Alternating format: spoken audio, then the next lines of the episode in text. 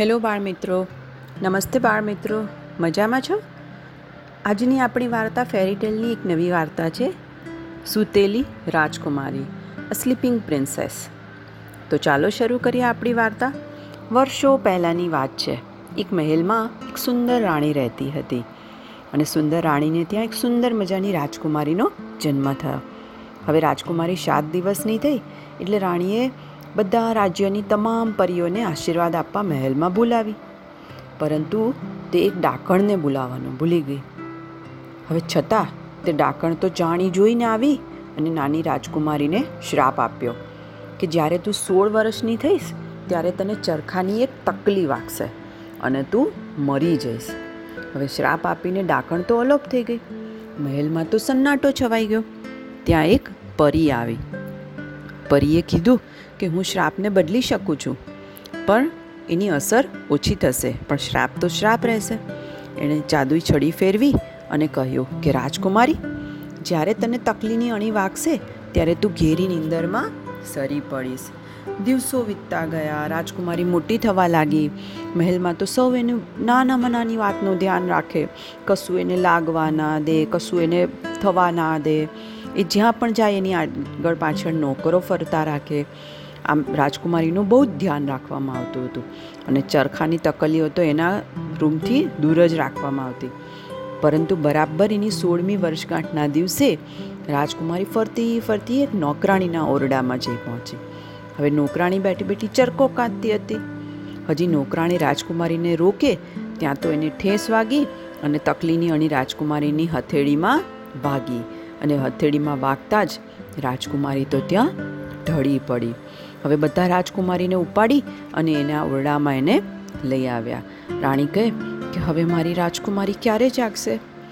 પરી કહે કે પચાસ વર્ષ કદાચ સો વર્ષ કશું કહેવાય નહીં. રાણી કહે, પણ રાજકુમારી જાગશે કઈ રીતે? તો પરીએ કીધું કે જ્યારે કોઈ રાજકુમાર તેને સાચા દિલથી પ્રેમ કરીને આવશે અને જગાડશે, ત્યારે જ એ જાગશે. આમને આમ બે ત્રણ વર્ષ તો જતા રહ્યા. સૂતેલી રાજકુમારી તો હજી સૂતેલી જ હતી, પણ દિવસે ને દિવસે વધુ સુંદર બનતી જતી હતી. હવે પરીને થયું કે જ્યારે રાજકુમારી જાગશે, ત્યારે એની સેવા કોણ કરશે? આમ વિચારી અને એણે જાદુઈ છડી ફેરવી.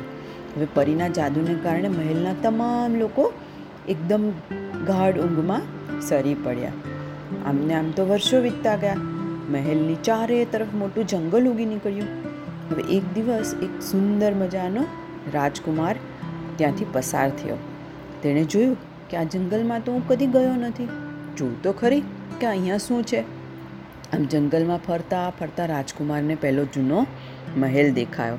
એ મહેલમાં આવ્યો. રાજકુમારે જોયું તો ચારે બાજુ બધા સિપાહી દાસ દાસી બધા જ ઊંઘમાં સરી પડેલા હતા. રાજકુમારે એક પછી એક બધાને જગાડવા માંડ્યા અને કીધું કે જાગો જાગો જાગો. હવે રાજકુમારે બધાને જગાડ્યા, પણ હવે કોઈ જાગે જ નહીં. રાજકુમાર તો વિચારવા માંડ્યો કે આવું કેમ હશે? કોઈ જાગતું નથી. ફરતો ફરતો રાજકુમાર રાજકુમારીના ઓરડા પાસે આવ્યો. હવે રાજકુમારીની સુંદરતા જોઈ અને રાજકુમાર તો હળવેથી એની પાસે ગયો. એનો હાથ ઉંચક્યો અને એને વાલથી માથે કિસ કરી. હવે જેવી કિસ કરી એ સાથે જ પરીનો જાદુ ઓસરવા માંડ્યો અને રાજકુમારીએ આંખો ઉઘાડી. બધા સિપાહીઓ દાસ દાસી બધા વારાફરતી જાગી ગયા. આમ રાજકુમારીને ભાનમાં આવેલી જોઈ અને બધા જ આનંદમાં ખુશ થઈ ગયા. હવે વર્ષો પછી મહેલમાં નાચ, ગાન અને મહેફિલના અવાજો આવવા લાગ્યા.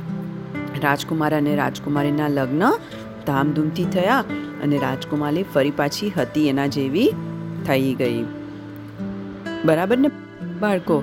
તો આવી હતી આપણી સ્લીપિંગ પ્રિન્સેસની સ્ટોરી એવી પ્રિન્સેસ કે જે સૂતેલી હતી તો પણ સુરત ખૂબસૂરત હતી અને જાગી તો વધારે ખૂબસૂરત બની ગઈ. ઓકે બાળ મિત્રો તો હવે બધા જ બાળકો સૂઈ જશે.